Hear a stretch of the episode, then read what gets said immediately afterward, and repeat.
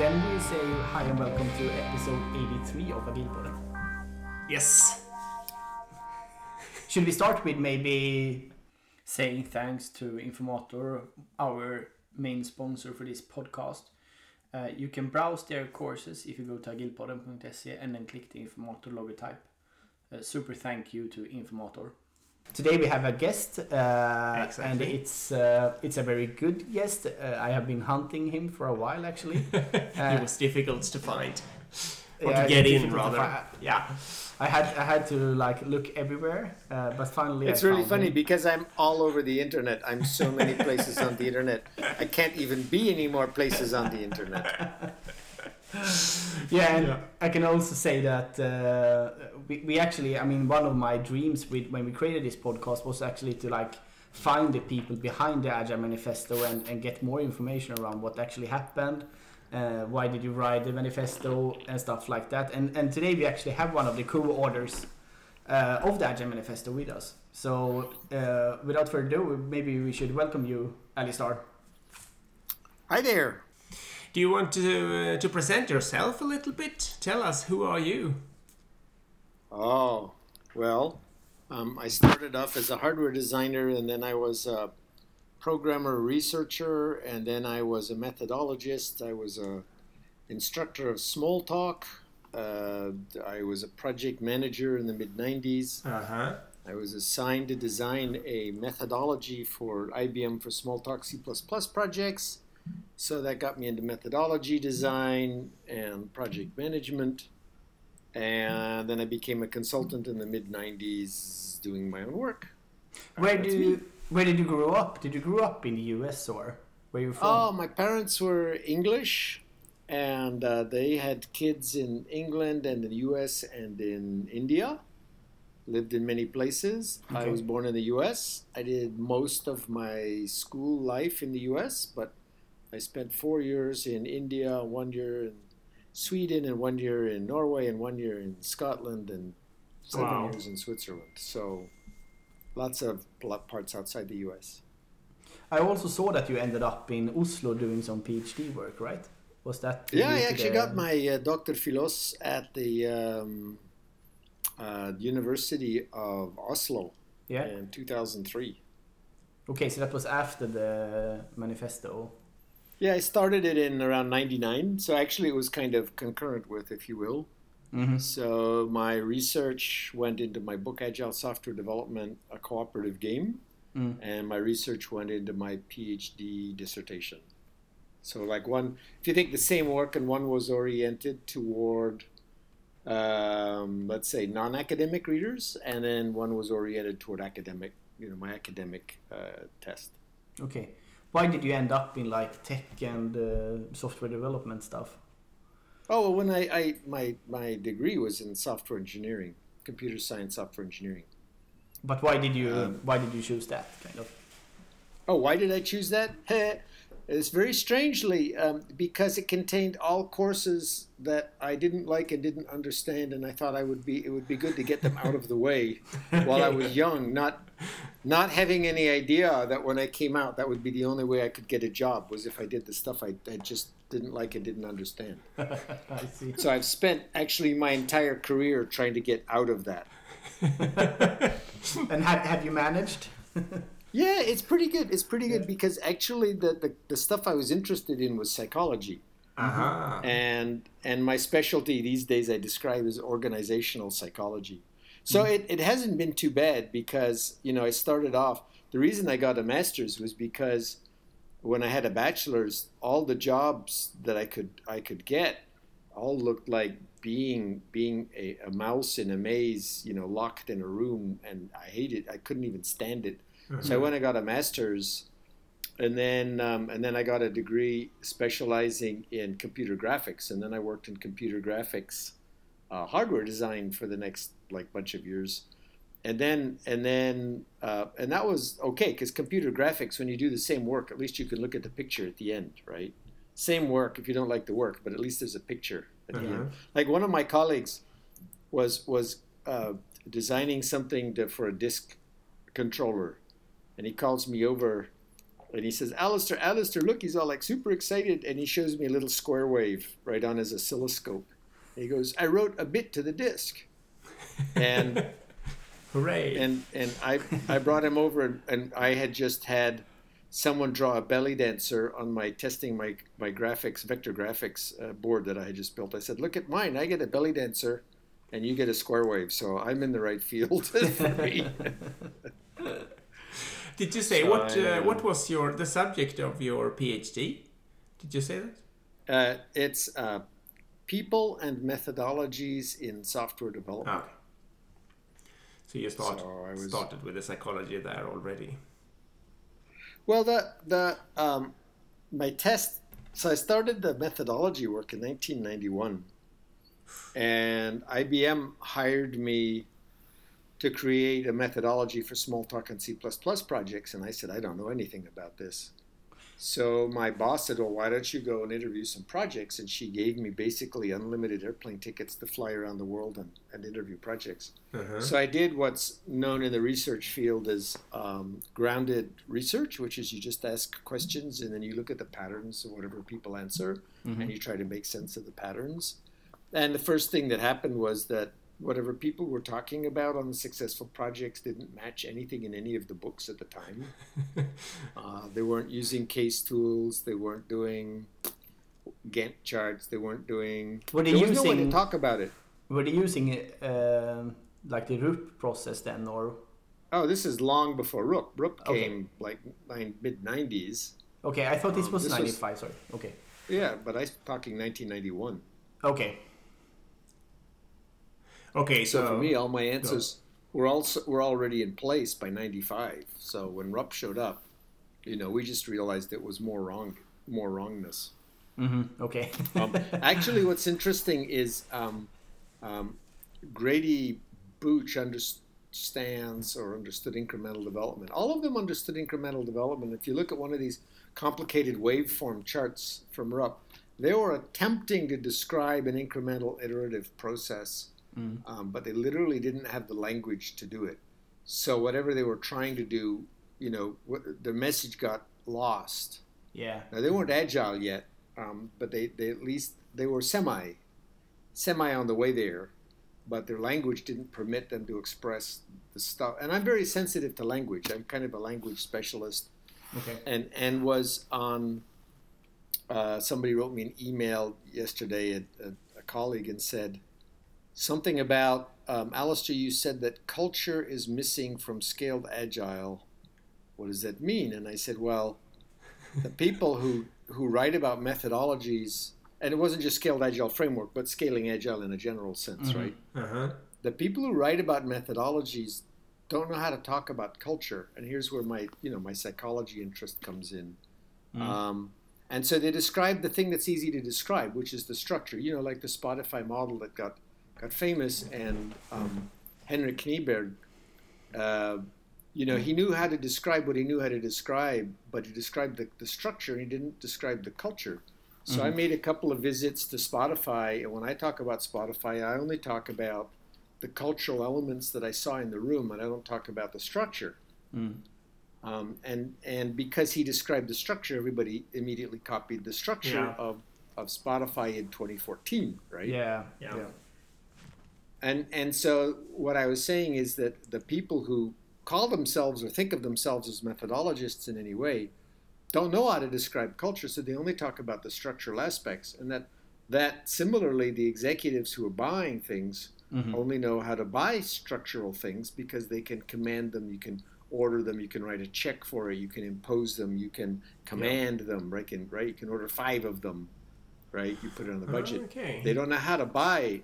They don't know how to buy cultural things. So your hypothesis is sort of that structure always wins over culture in those traditional companies because there is a language to describe uh, structure, but not a language to describe uh, culture. Yeah, Oh, very much so. And cool. and so you've got two part. You have two parts of this. You have the person who's doing the selling and the person who's doing the buying. Let's just take it that way. And the person who's doing the selling is let's just pretend a methodologist or a methodology designer or somebody with a good intention.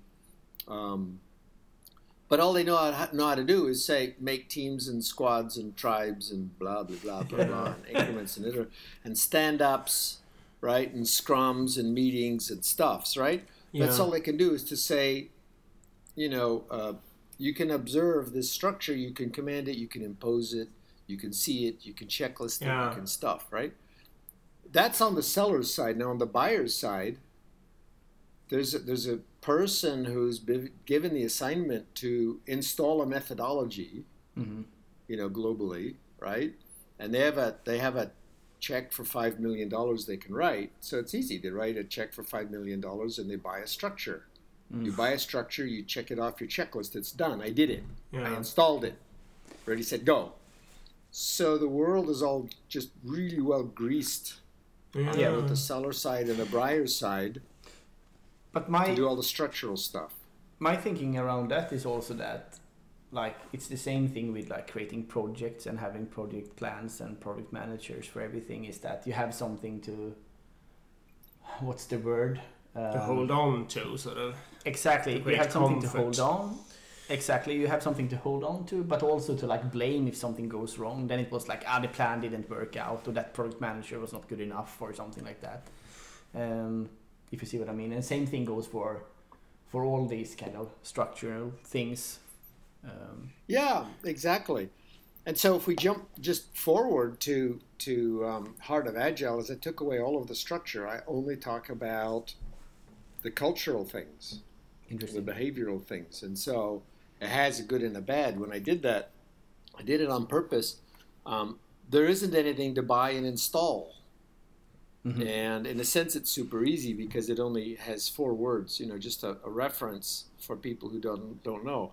The heart of agile contains only four words: Mm. collaborate, deliver, reflect, improve. That's it. That's all there is. There is no more. And when I did that, I was, of course, I I've been doing this for now just shy of 30 years. So I'm really, you know, like whatever fourth dan, sixth dan, black belt methodologist kind of a person and and I know this about the structure. So I made it. There's nothing to buy, which is which is bad from the seller's perspective. Me as a as a salesperson, I can't sell fifty thousand of this thing. No. Mhm. And in a sense, I took on the hard part of the problem because agile fundamentally is an attitude. If you want to do it, you can do it. If you don't want to do it, you don't do it. Mm. Collaborate is all attitude. If you want to do it, you do it. If you don't want to do it, you don't do it, right? Reflect, True. same. Improve, same. Deliver is a little bit more on the structural side, but it still has a large attitude component if you're doing fine grained incremental development, stage deployment, rapid feedback, modern product uh, management stuff, you know, all the Melissa Perri Mhm. uh, kinds of kinds of things. That's attitude based. You also need the you need the technology to, to do it, but you first have to want to, right? So three of the four quadrants are almost totally attitude, and the last quadrant is probably two thirds attitude, right? Or at least 50-50. So that's hard and agile. So it's all all in the attitude. Yeah, very interesting. And that's the effective part. It's the, my point. Just I want to say is that's the hard part, and it's the effective part. It's the thing that matters, and it's also the thing that's hardest to sell. Mhm. And it's also maybe the things that uh, uh, like makes the good companies good and the bad companies bad in one way. Yeah, they can have the same. Stru- People used to go around saying, um, you can tell that they're they're trying to do agile, but they're not being agile. Right? Yeah. The difference Yeah. between, and that's the the difference in the. You can walk in the halls and sense the difference between a company that's just trying to do it, but versus a company that's actually being it. Right, and It's true. that's that ephemeral thing that people were trying to talk about. Right, it's in that attitude stuff. Yep. We, we will come back to that a bit later in the episode as well. We, we should talk about. We should. I want to dig in more into like SAFe and also to the heart of agile. Uh, but be, before we go there, I want to go back a bit in time uh, and back to the 2001. And why did you ended up in the like in the context of writing the Agile Manifesto? Um, so, because of my interviews, 1991, 2, 3, I ended up in that pre agile world. So, my first methodology was constructed in 92, 93, um, and it had only three elements in it really. It's uh, three or four. It said, okay, what you need is you have to have incremental development, stage delivery. That's part one. If you don't have that, you don't have anything. Part two, for requirements, we're going to use use cases from Ivar Jacobson. Mm. Part three, for design work, we're going to use um, uh, CRC cards and responsibility based design from from Ward Cunningham, Rebecca Wirfs-Brock, uh, Kent Beck. And then the fourth thing is whatever code tools that you have, check-in, version control, profiling, testing, etc. Blah. And that's all that was in my methodology in 1992, 93. Then in 93, I added design patterns when that came out. Mm. Um, so it was really, really, really minimalist. And, and one of the things that I did was I got rid of the analysis phase. So when I started in 91, everybody says, okay, there's a requirements phase and then an analysis phase, Mm-hmm. design phase, coding phase, testing phase. And one of the first things I did was to figure out that I couldn't figure out analysis and design, especially in the object oriented space, are so closely coupled. I couldn't tease them apart. So I actually had a colleague who was, you know, working in the field uh, tell me what he did and write that. And he said, I can't tease them apart, so I'm going to put them together. Mm. And at that moment, that was the last time I ever talked about the analysis phase. So I burned off the analysis phase because you couldn't separate it from design. And I learned how to talk about the similarity and difference between a design model and an analysis model, which was the language that people were using at the time. Mhm. And all of that I wrote up in my first book. then I was on a project, uh, big project, fixed price, fixed scope, fixed time, fixed everything. project 94, 95 with IBM. Uh-huh. It ended up good. Yeah. What? It ended up good. Was it on Yeah, time? yeah, we succeeded. Yeah. Yeah. Yeah, yeah, we, yeah, yeah, yeah. We're the only people who ever succeeded with that. nice. Congratulations. Um, thank you, thank you. You know, and I tried out all the stuff that I'd been learning. So I was the methodologist, and you know, I was in charge of the requirements gathering team and the domain modeling team, and in charge of the process, right? Uh-huh. Um, so we so so we did the basics that I said. You know, just uh, use cases, incremental development, CRC cards, and coding was all we had. A lot of um, um, co-location, huge amounts of communication, hmm um, lots of goodwill. Manual testing, by the way, there was no automated testing. Um, so I, for a long time, I never added automated testing to my my my requireds list because we didn't have it and we succeeded. And basically, all of the other projects around us were were crashing and burning. And I was later asked to be expert witness in a lawsuit in a project that happened at the same time. And when they started describing the project to me, I said, "Let me just tell you what happened next." And I described all the bad things that were going to happen to them, because because you because you know that stuff after a while. Yeah. So that was 94, mm-hmm. 95. We succeeded. The project was still being used 10 years later. So it was a it was considered a success on the client side. That's great. Nice. And then and then I went to the university. Then I went to um, the Central Bank of Norway, uh, 97, 98. Um, and that's where I really got to play with methodology, like a uh, where I ended up being kind of project coordinator on this project that tr- honestly tried to commit suicide like twice a week, and it occupied my entire year just trying to help it succeed. But it again, it again, it succeeded, and um, all the projects around it were failing. And um, and the reason was because I put huge energy on communication between all the parties, and when the when the director asked me at the end of the year, why did my uh, project succeed and all the other ones, you know, had failed, I said that we actually started after I got there. We started a, um, a study group to find out what made projects succeed and fail in the Central Bank of Norway. Hmm And the data was that those in which there was good communication within the team and with the sponsors succeeded, and those that, that didn't have that failed. It was like Mhm. binary. So I just focused on that, and sure enough, we had a successful outcome. But it was very, um, very, very communication intensive. We had mainframe programmers and assembler language programs, very traditional people who didn't like incremental development, didn't like to talk to each other, and of course they were, and of course, yeah, yeah, very old school programmers, um, and they tried to hide information, you know, and of course they were talking in Norwegian, hmm um, so that was a really challenging year. but while I was there, I was in the department, and and it was a nice small department. It was a service department. They had many projects. Um, I was in in charge of the project that was tracking all the bank to bank transactions in the country of Norway.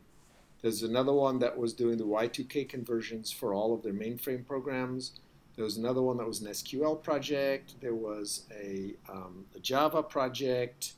Right? There were all these different kinds of projects, and so Uh-huh. I could literally do a mental mental experiment, a thought experiment, and say, I think this, you know, about methodology, whatever, and literally just turn my head and look around the room and map that thought on the different groups. It was like a And big lab- laboratory sort of where you could sort of look Yeah. at any outcome of, of sort of any Yeah. action or, or uh, strategy. Yeah, okay. Yeah, and any thought I had, I could just I could break it. I would just look around the room and say that wouldn't work there, right? Uh, And so that really anchored me on the concept uh, that there is not even possibly a methodology that fits all projects, which was a big topic at the time. uh-huh. Um, and so I wrote a paper called Methodology per Project out of that. Um, and I formulated the crystal family of methodologies out of that, where you would characterize two dimensions about a project and use that to select a methodology starter kit. And then you would evolve the methodology every uh, month or couple of months right? So it would always be changing. You would you would so the two dimensions were how many and the biggest dimension turns out the only important dimension is how many people are you trying to coordinate. Uh-huh. So if you have six people, if there's six people, you put them in a room and you let them talk to each other and you're pretty much done. Okay. Yeah. If you've got like 20, 25 people, you have multiple rooms, you've got noise, you've got hallways, you've got, right? So you, you have communication has to increase. If you have 50 people, you probably have multiple technologies, multiple floors of a building, uh-huh. uh, multiple teams, specialty teams, technology teams, function teams, this teams, that teams. So the coordination requirements of your methodology increase as you as you go to the right, the Yeah. more methodologies. Yeah. Um, and then the vertical axis was was how many people die if something goes wrong. Oi, okay. So Ah, okay, Yeah, so if it's, so- if it's a nuclear power plant uh, and stuff, you would be higher. yeah, if it's a of. pace yeah, or a pacemaker, Yeah. av- avionics, nuclear power. There's a category of projects where people die if you right, and and the rules are different in that than than they are in an invoicing system, Yeah. right, or or something where there's no money uh, travels at all. So again, while at the Central Bank of Norway, one of our projects was to rewrite the internal requisition uh, program so that when people would they would request a new chair or a new monitor or a new light bulb or whatever they had to do it, it would go into the system, right? So that's at the bottom because nobody nobody dies, nobody Yeah. really loses money. It's just a it's a comfort factor only, right? Mm-hmm. And and the phone bills is a is a monetary, but nobody goes broke over that. You know, Yeah. you call up and say, hey, you screwed up my bill. Can you fix it? Uh, those uh, is this where the, the terminology with crys- crystal clear, crystal diamond, and Yeah, stuff yeah, like comes- exactly. Yeah, okay. Exactly. And is That's it- totally it? Like how the further up to the right you get, the sort of uh, is that you get a higher. Is that where you find the crystal diamond, etc.? Totally, totally. You've got it exactly. So what I did was I said, okay, for the number of people that you've got, let's use um, gem. That's why it's called crystal. Is I was using, I was looking for a two-dimensional metaphor that I Uh-huh. could live into, Yeah. and I said, I said gems have got color and hardness. Yeah. And so if we go from left to right, we'll pick different colors. So you know, Ah, okay. quartz, So it's a matrix. topaz, ruby, sapphire, right, whatever. Uh huh. and and uh, from bottom to top you've got quartz is very soft and diamond is very hard so the concept there was that if you're doing nuclear power plant you want the hardness has to do with how much ceremony how much checking how much control you Mm. you need and so the it's more checking and control equals more hardness on the on the on the mineral scale right so diamonds a 10 by definition Yep. you know, quartz is I don't know a two or a three or something. So let's just say there's I've made four bands. You could make three bands. It didn't matter. Yeah. Um, but let's just say three bands for the sake of argument. There's no money, it gets lost. That's the bottom band. That's quartz. There's a middle band. It's maybe like glass or something, and there's a top band. It's like diamond. Mhm. Right. Yep. And then and then I was going to do that for and then topaz. So clear would be like up to nine people where you just talk to each other. and It's pretty sloppy and pretty easy. Uh huh. And then you'd go over to topaz up to about thirty people, and then you'd shift over to to some red colored colored thing, you know, whatever. Um, and eventually you'd get to ruby, you know, as a dark red, and then and then as it sapphire's the blue one. You're, you're up over hundred people, and so on and so forth, right? So that was my idea. That was the metaphor um, to have index in, and I was looking for two dimensional um, analogy that I thought people could play in with, and it turned out they couldn't. It turns out people can't do two dimensional stuff. And so when I examined, you know, all my notes again, uh, I found that that you only really needed to index in off of the number of people Uh-huh. that the biggest stru- structural differences now we're back on that structure thing again the biggest Yeah. structural differences come with just the number of people that's where you observe coordination and communication Yeah. structures emerging and taking domination so if you have 50 people you just have to deal you have to have put things in place to allow people to communicate and coordinate that you don't have to do if you have nine people Yeah. or six people, right? And the vertical axis could I, I you can take care of in what I call methodology tuning activities at the beginning of the project, where you literally just you could just you can literally talk about you know what you need for checks or something like that. Actually, I did this um, work for one of the for GlaxoSmithKline. Um, uh, that has pharmaceuticals and the FDA approval, and you know they got medicines, and there's a ton of rules, and they already had, and so we formalized it. Uh, basically, there were only there were only two stripes on the vertical side. FDA approval is required. In other words, people die, so FDA approval is required. Uh-huh. And in that context, um, cost is no object. Agile is not an interesting adjective to use. It's not a priority. It's Uh-huh. not relevant. Speed doesn't matter. You just don't want your, you know, ten billion dollar Viagra manufacturing line shut down because some stupid programmer didn't follow some stupid checklist, right? Oh, okay. So they don't. They literally told me we don't. We don't even care about the cost. It's not right. Mm-hmm. Agile's not a thing. Don't show up here with that. It's irrelevant. It's expensive. It's slow. It's valuable. We don't care. Right. So then, and and the- like the most interesting turning point moment in the discussion in the room. This lady who was the who was the head of all of R and D uh, for software for GlaxoSmithKline says we can't use Agile because we can't shut down the Viagra line, basically. Uh-huh. And this other person in the room says, What percentage of our projects are FDA oriented? And And somebody else in the room, What's FDA? Sorry. Sorry? What's FDA? oh, F- thank you very much. FDA is the Food and Drug Administration Uh-huh. in the U.S. So it's, an authority in have- the US. Okay. They have the they have the worst auditing procedures of anybody anywhere in the world. Can and they won't even tell you what they're going to audit for right you can't you can't do a test first approach to an fda audit they show up they audit and they just say yes or no and if they say no you shut down your manufacturing line See, you don't care what the cost is, you can't afford to get a no. So, FDA approves federal Food and Drug Administration approval based projects are like the most scary things at, at all, mm-hmm. anywhere. Mm. Um, so, I anyway, guess. somebody else in the room said, well, 15%, about 15% of our projects are FDA approved. And this is the second person goes, so we could use Agile on, on the other 85. On, on, 85% of our projects like yeah. let's go right? So they they literally formed a split right? You're either fda approved right? Life critical in which case cost no object agile's irrelevant. Mm. or it's not and then you can use agile so so that was a really lovely discussion. That's the way i would love all discussions to happen. Mm-hmm. yeah. I will i will uh, bring you back to my questions a bit. Um, to the like, why did you end up in the manifesto writing? Yeah, well, yeah, and he asked about crystal, and very few people know enough about crystal there so I was happy to do that. yeah, fine. It's totally fine. But yeah, yeah, but you could. What I want you to see is that I was operating in this space, right, from '92 to '99, yeah. Yeah.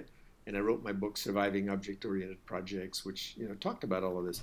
So, so, um, if you will, there was a community of conversation between people who were looking at similar or, or adjacent things. So, like, I investigated extreme programming. Right, I was one of the few people who investigated that. I was in the patterns community, so I was, you know, in that group talking about that. Uh, and actually, I had organized um, twice uh, these these meetings in February. We we actually uh, it wasn't in February. It was in probably in May of 1998. I got together a group of people: uh, Ward Cunningham, Kent Beck, Alan Weir, Wirfs-Brock, Rebecca Wirfs-Brock, Jim Coplien. I can't remember who else was on the boat. Mhm. And we actually took the Norwegian uh, post boat down through the fjords, from Okay. Tromsø down to Bergen, the Uh-huh. Hurtigrute. Yeah, cool. So, so there was a history of these workshops, and I was going to organize another workshop in February of 2001. Uh huh.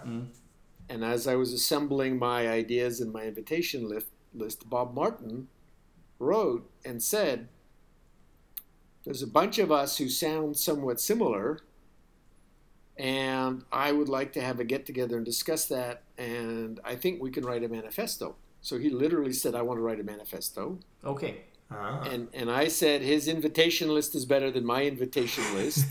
okay.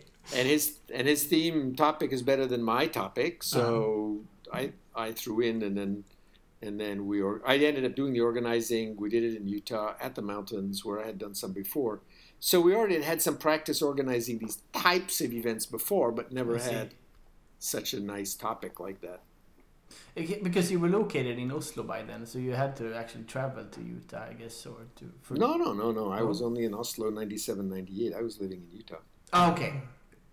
so that was my hometown Okay, I see. Yeah. Yeah. So okay, good. So we did some some side trips and came back, and we got up to the manifesto. What's your next question on your list? Yeah. Tell me about it. Like. I like uh, I like I like Nick's really having fun with this. Yeah. Eric's cu- not because he's trying to get the questions out. I'm curious. Eric's trying to get the questions out, and Nick is really just really into it. Yeah. yeah, exactly. That's the. Uh, yeah, that's the culture we have. Yeah, Dick, please go. No, I didn't. I I, I wanted to ask the same thing. I, I think. Well, what was your he's, What was he's your just enjoying it too much. What was your feeling? I mean, how how uh, how was the atmosphere and what was the culture uh, in this workshop in Utah when you when you did it? What's your Yeah, it was memories? amazing. No, it was just it was just amazing, um, because we had 17 people, of whom quite a number were famous. Uh, we had you know um, Kent Beck and Ron Jeffries from XP. There were there were about seven people representing XP in a sense. Mm. Bob Martin was there. Um, Jeff Sutherland was there. Ken Schwaber was there. I was there. Jim Highsmith was there. Right, really, you know, people who could very easily destroy any any meeting, right, with their egos.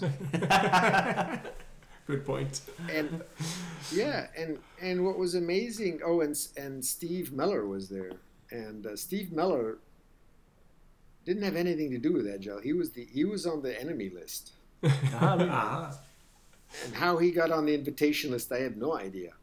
Hmm. And um, so anyway, he showed up, and and he was marvelous. He starts off. Uh, we all introduce ourselves, and we're all just like staring at him out of the side of our eyes. And when it's his turn to introduce himself, he says, uh, "Hi, I'm Steve Mellor. I'm a spy." and we all went like, "Whoa!" you know. But it was good because that you know, like it really opened it up. And and what was amazing was uh, just everybody was very generous with everybody else in terms of listening to them. Everybody believed that everybody there was smart and educated, so there was no nothing condescending, no backbiting, no snapping, no contradicting, no criticizing. It was just like, we think there's something interesting happening here. and can we construct? Uh, can we? Does it make sense to construct a manifesto? Mm-hmm. So we spent some time like introducing ourselves and what we stood for and what we believed. You know, so I did the crystal. My my thing and Jim Highsmith also was there cannot be a single methodology that that works for all projects. So we were actually they lumped us together because they didn't understand us. Because you know the XP guys thought that XP was the best thing in the Uh, world for and all everything, projects should yeah. do it, and you know and the Scrum guys thought that Scrum was the best for everything, and the DSDM guy you know was their FDD guy, and so on. And and so they actually lumped us together like we were the same person. Hmm and so we had to share the same 10 minutes to describe you know what we were about to. But you know our message was always that there's a different methodology for every project team. You can't have one. Uh-huh. um, but there's certain properties that you'd like.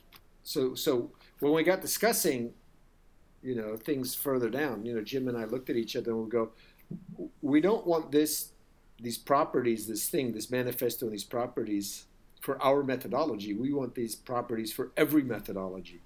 Mm. so that was that was different between us and the but but the point is that everybody was listening everybody was pulling in the in the direction of is it possible to say something of value that's common to all of us that allows us to be different in the details but expresses what it is that we've got different from what appears to be the rest you know the bulk of the world or the mainstream right? Mm.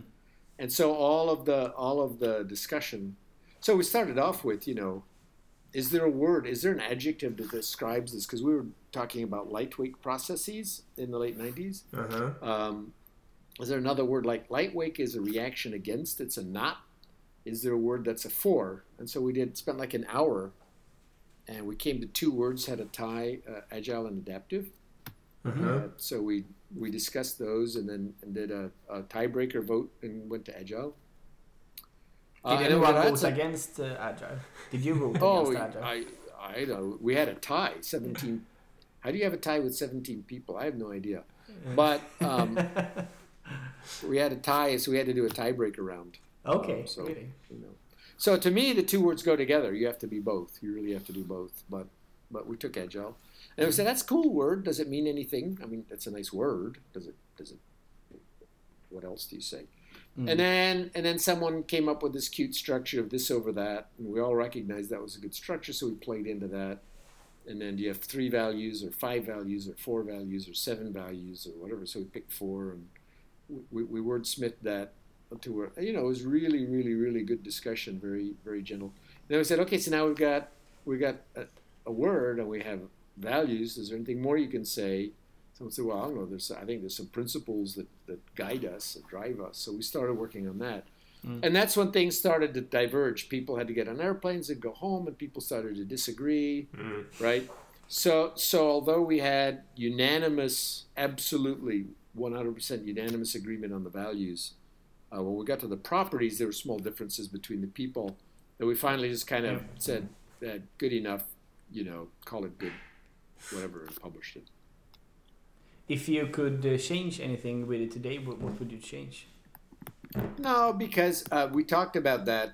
Um, it was seven people out of I think thirty-one people were invited or something, right? So, so if anybody else had been there, it would have been different. A bit different time. We were fighting a particular battle, Mm. you know, at the time Yeah. against uh, the Software Engineering Institute was trying to get repeatable processes in CMMI and statistical uh, measurements of projects, and, and PMI was all about get back to plan and plan, and RUP was all about use use our tools. You know, so those were the those were kind of the battles that we were we were fighting at the time. Mm-hmm. So those battles have gone away. You know, you and see, we decided at the end that that it was a snapshot in time, uh, and anything anything different would have changed the outcome, and so we weren't going Mm. to go back to revisit.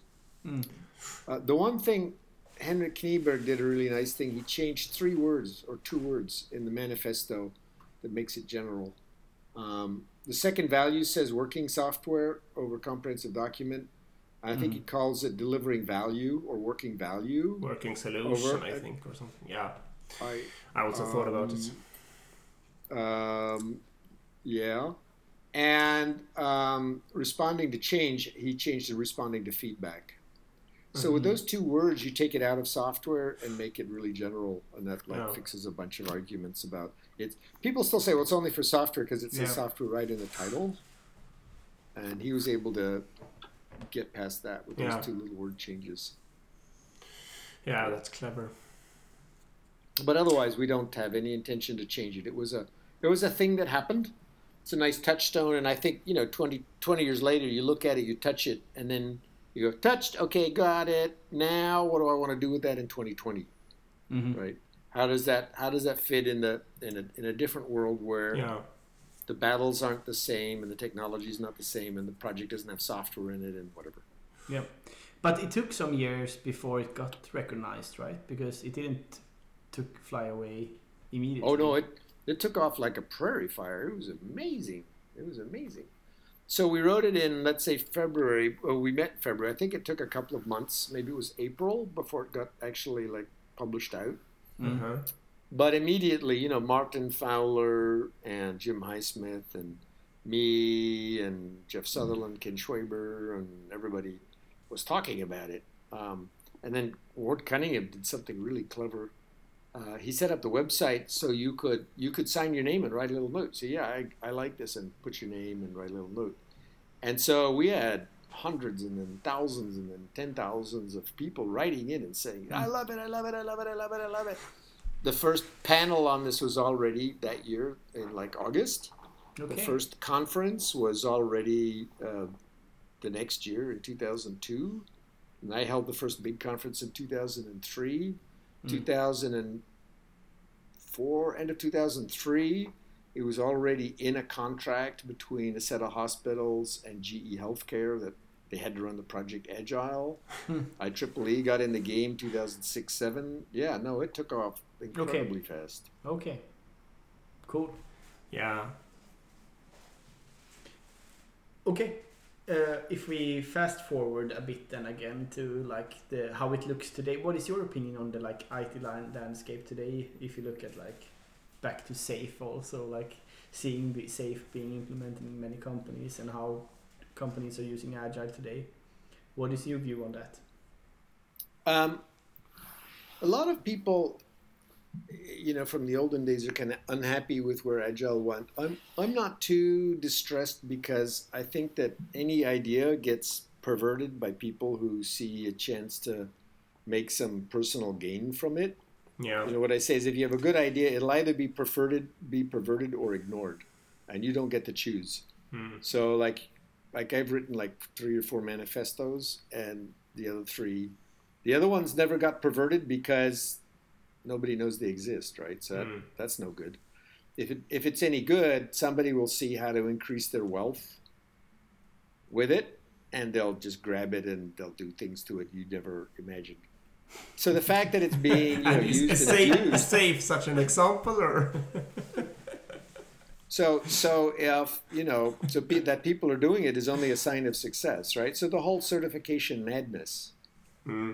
Is uh, is part of it being success and people saying, ah, I have more people, I have more certified Scrum Masters than you do, so I'm better than you are, right?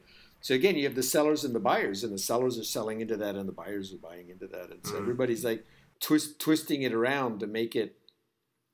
Uh, uh, in the case of SAFe, um, that's been very carefully structured to to fit the seller buyer conversation that I was talking about, right? It's all structural. Uh, it's easy to buy. You can buy, you know, a copy or 20 copies.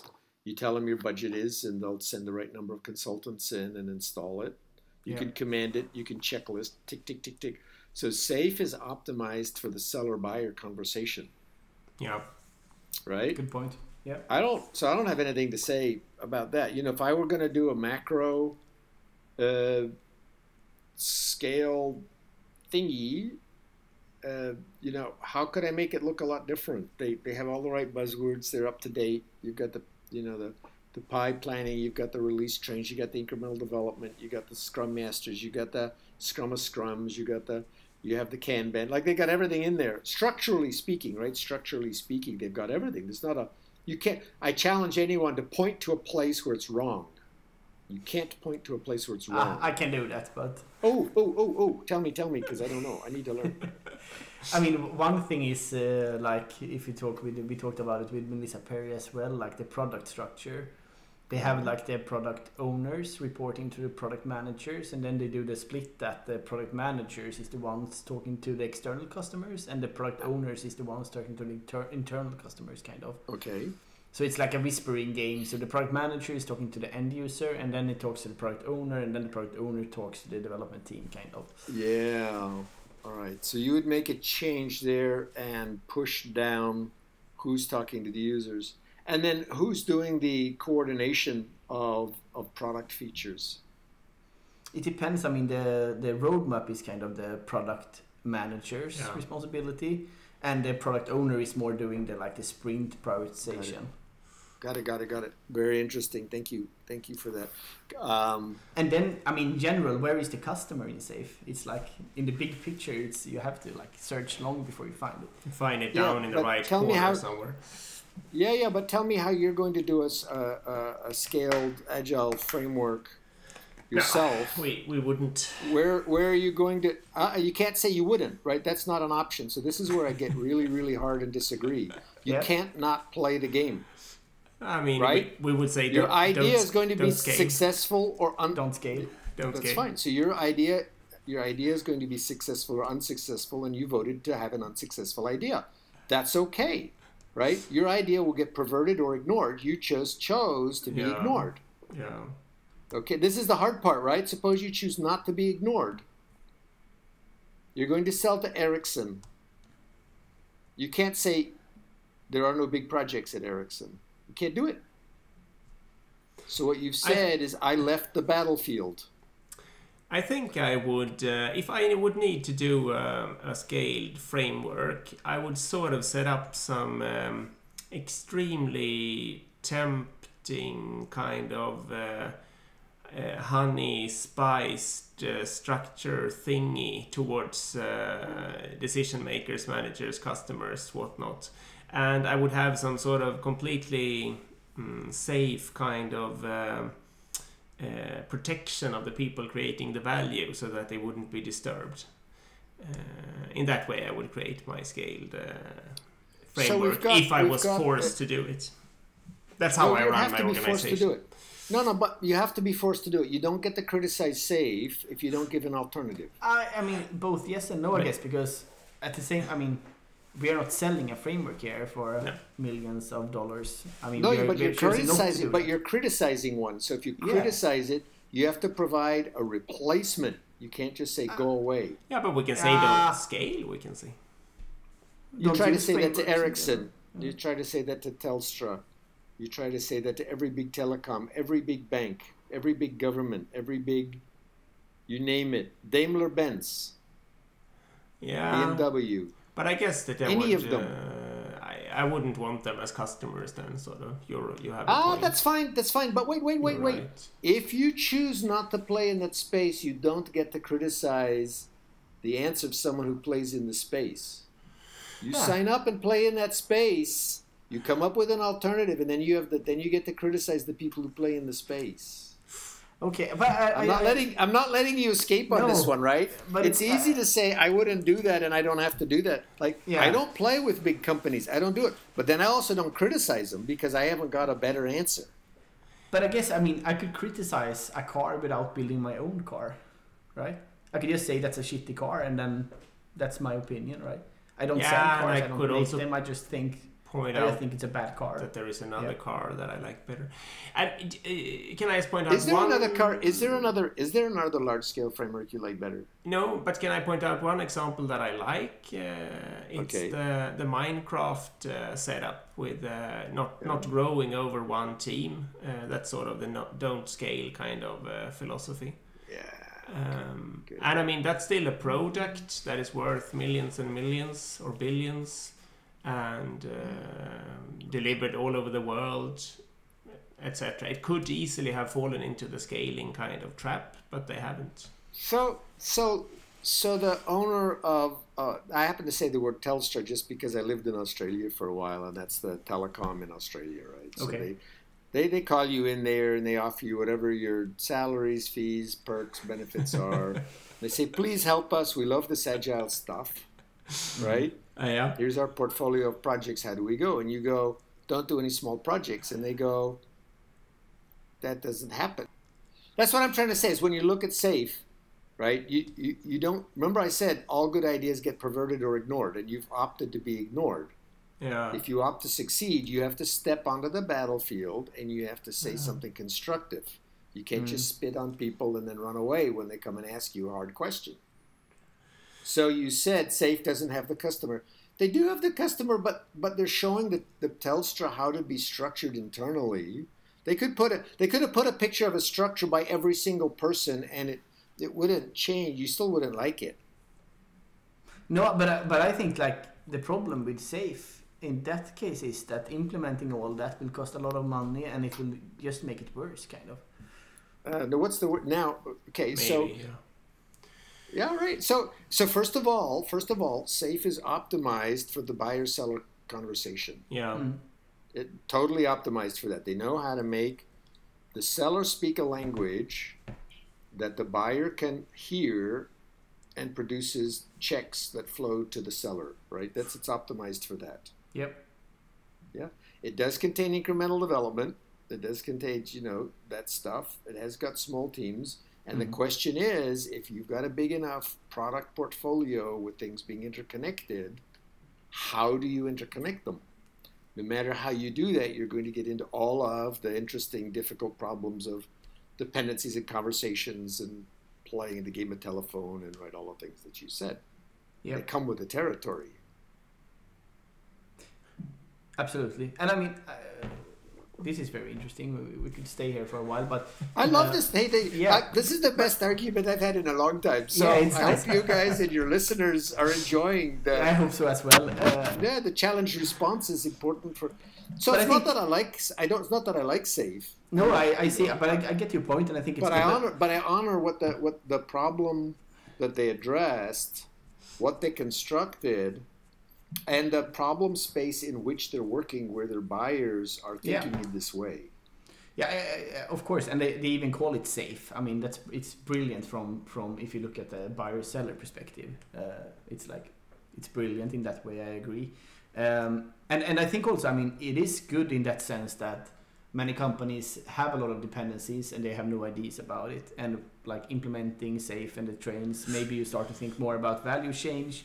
You start to map out your um, dependencies, uh, and, you, maybe in best in best case, maybe you start to remove them as well Yeah. and make a better organization. So I mean, not all is is bad with it for sure, but uh, I still think I, I have the right to like criticize it without having uh, a replacement or uh, an idea of how to do it instead. Of course, I, I have an idea of how I would do it, but it would be very hard for me to like explain that shortly in this form, Yeah, yeah. I guess. No, that's okay.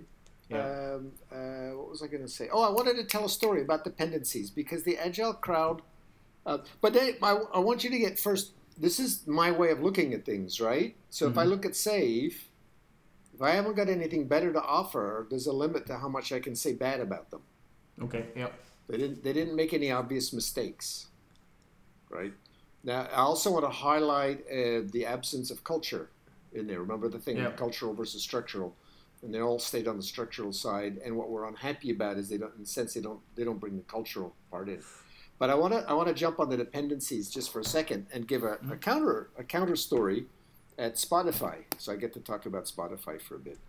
Um, so the agile crowd, by and large, likes to pretend that dependencies can't happen.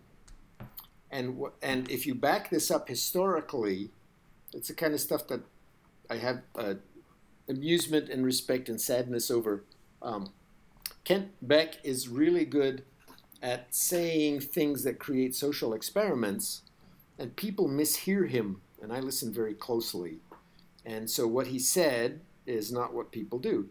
So in the in the times of the Chrysler Project, 1996, 7, 8, people did this enormous big design, very complicated, with lots of you know bells and whistles and and options and stuff. And he was trying to get them to not do that. So so he said, pretend for a moment that there were no dependencies. What would you like to have if he's speaking to the user, right? Mm. And then you would tell the developers, pretend there were no dependencies, right? Give give that person that thing.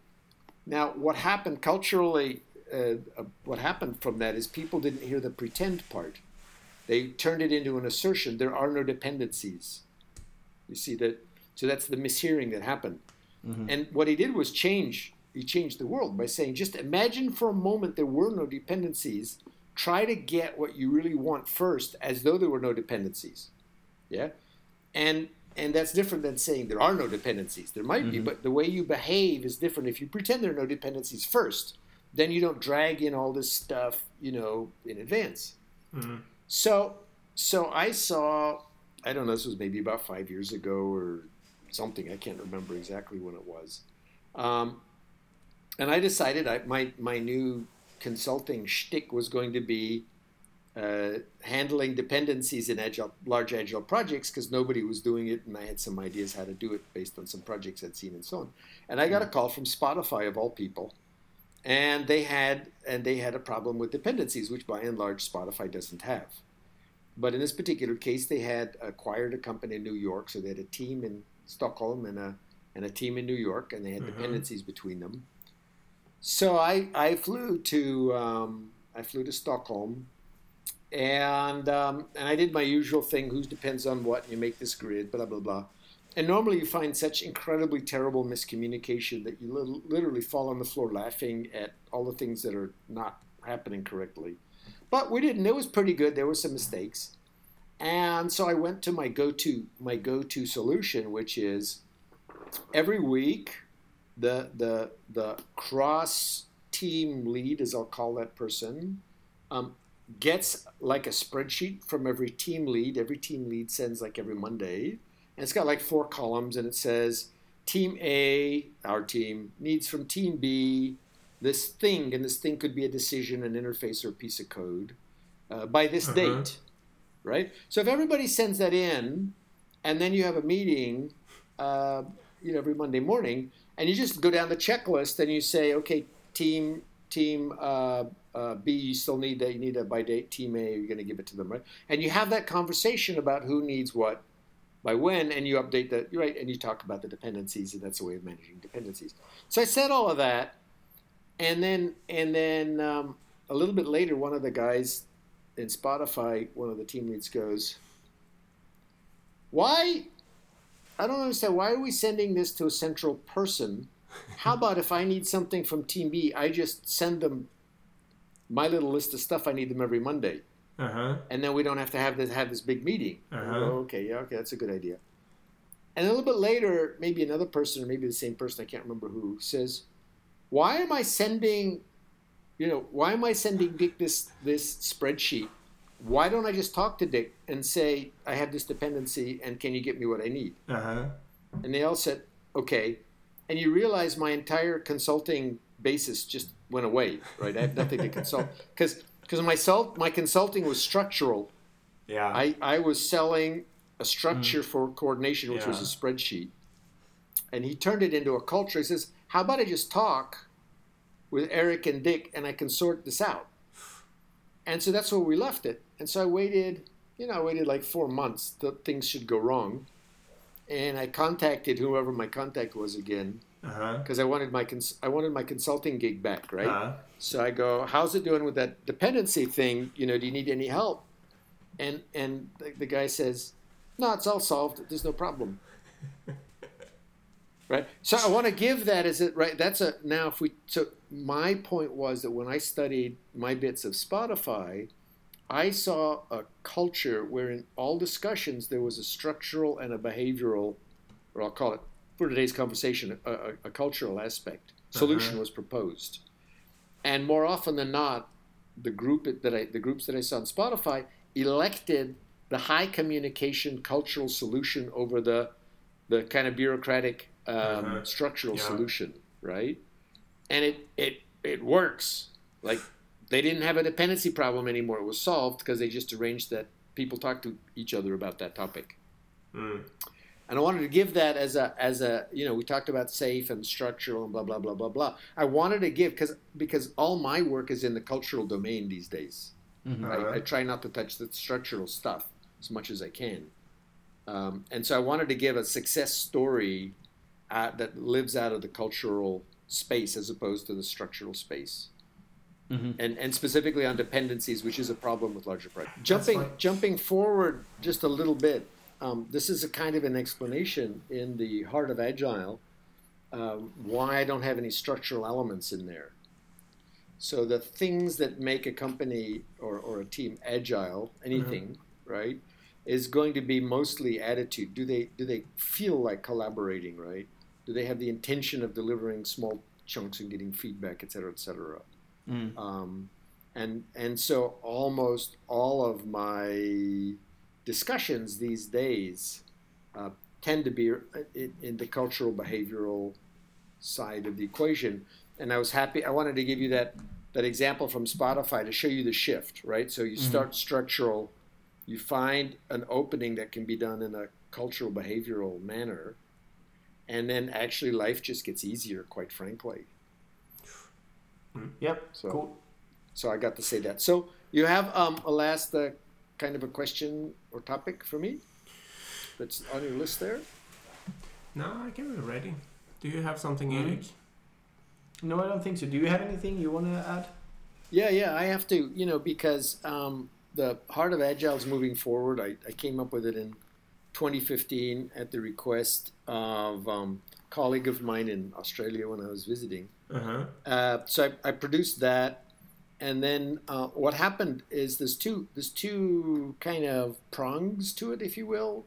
There's the if you will the uh, community based, no money changes hands uh, uh, aspect and prong, and there's the the the businessy, right, financially aspecty prong. And on the free prong, we've got communities all over the world. So uh, in the time before COVID, when travel, they were local communities. Now they tend to be more language and time zone based. But uh, we, the, the the Scotland community is very strong. Um, there was one for a little bit in Belgium. In Serbia, we've got one in Florida. Denver, Latin America is adopting this like crazy. So Mhm. we've got communities in Panama, Colombia, Costa Rica, Peru, Chile, Argentina, uh, and um, one or two in Australia. And they meet every week or every month or whatever they do. Uh huh. Now with the with with the COVID, everything's Zoom based, so the Mm-hmm. the, the national borders kind of evaporated. Yeah, of course. So all of the Latin America communities are actually uh, taking turns hosting their community ones, and they open it up on Zoom. So the guys in Panama will organize a you know a meetup session, and they'll do whatever they do, open space or trip or, or report or whatever they do, Okay. right? And if you Um, want to find out more about this, you can just Google Heart of Agile and you will find. Well, if you go to the heartofagile.com site, there's a section called communities, and then you click, and know, if you want to start your community, you write to us. Cool. And on the and on the commercial side, we decided that um, instead of having like certificates for for certified Heart of Agile mumble mumble, what was more interesting was ongoing skills development. So that we have started a thing called Heart of Agile Academy, and in the Heart of Agile Academy, uh, there are courses to improve skills in, around collaboration, around delivery, around reflect and improve. So in collaboration, it's all the it's all um, clean language, how to facilitate a session. We have collaboration cards. Um, there's lots of topics from HR and so on. Just generally how to how to talk better, collaborate better, and so on. Uh-huh. Inside of delivery, there's this lean Kanban, all that stuff. The Melissa Perri feedback stuff, stuff for CFOs on the financials of stage delivery. Right. So these are all separate courses and workshops. Inside of Reflect, we're borrowing from modern psychology, uh, solution focus, clean language again, micro improvements, um, different kinds of retrospective formats. So the idea is that um, not me, but people that we find who have interesting courses for skills development inside the different quadrants or sectors we'll have courses listed on the academy website which then acts as a kind of a centralizing place and then people take courses and get certificates of completion. They say they took courses, you know, which they need for HR purposes and so on. Um, so that's been happening, and uh, interestingly enough, the the first courses listed inside the academy were outside of software development. One was agile marketing, and another one was personal agility. So that was Oh. that was interesting. Yeah. Cool. So that's what's that's Good where we're going with that's where we're going with these these things the community side uh, Mhm. and the and the teaching side. Uh, Yeah, cool. yeah, that's great. Let's uh, let's round it off here then.